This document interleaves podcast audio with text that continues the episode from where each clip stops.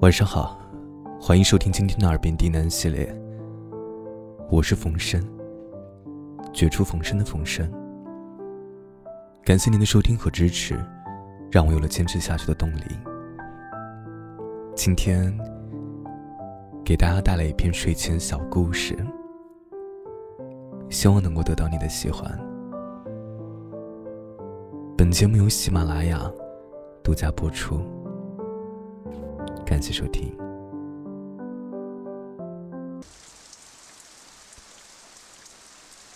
又要下雨了，街边的行人快步的走着，卖米粉的大姐也收了摊。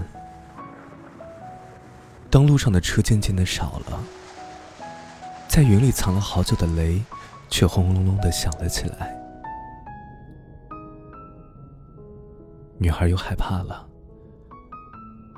尽管躲在房间里的她，已经把自己包在被子里，但是雷声却一点也不温柔。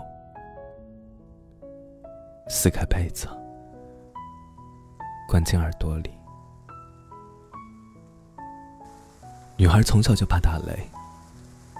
即便是最小声的闷雷，也能吓得她浑身发抖。本以为自己已经长大了，应该会好一些。可是这样的雷雨夜又让他出现了原形。夜深了，雷雨还在持续着。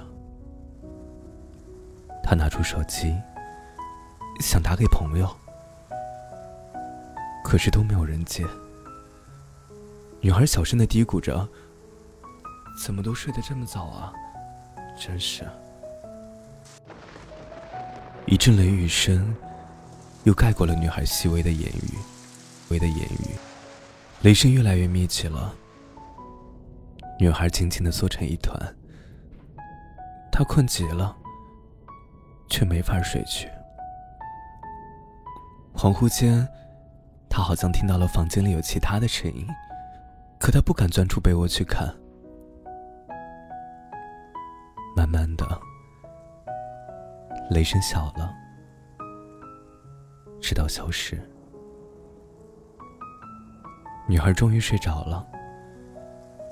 可奇怪的是，从那天以后，每一个雷雨夜，女孩都能安稳的入睡。那些以前听人令人颤抖的雷声，仿佛小到机不可闻。又是一个雷雨夜，女孩睡着之后，房间里却响起了悉悉嗦嗦的声音。两个毛茸茸的小东西悄悄的跳下床，一只黑色，一只白色，一边走还一边聊着。小黑推了推小白，一脸的不甘心：“喂，我不干了！每个雷雨我们都要来帮他消散雷声，可他都不知道我们是谁。”小白轻轻的笑了笑，揉了揉小黑气呼呼的小脑袋，回头看了一眼床上的女孩你看，她睡得多香啊！”隋阳，以后就算下了雨、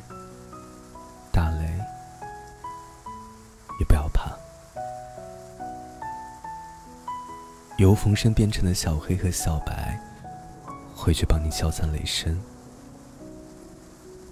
每天晚上，记得打开喜马拉雅，打开冯生的耳边低喃系列，有我。伴你入眠，希望你的每天都能睡个好觉，第二天有着充足的精神，面对好第二天所有的一切的一切。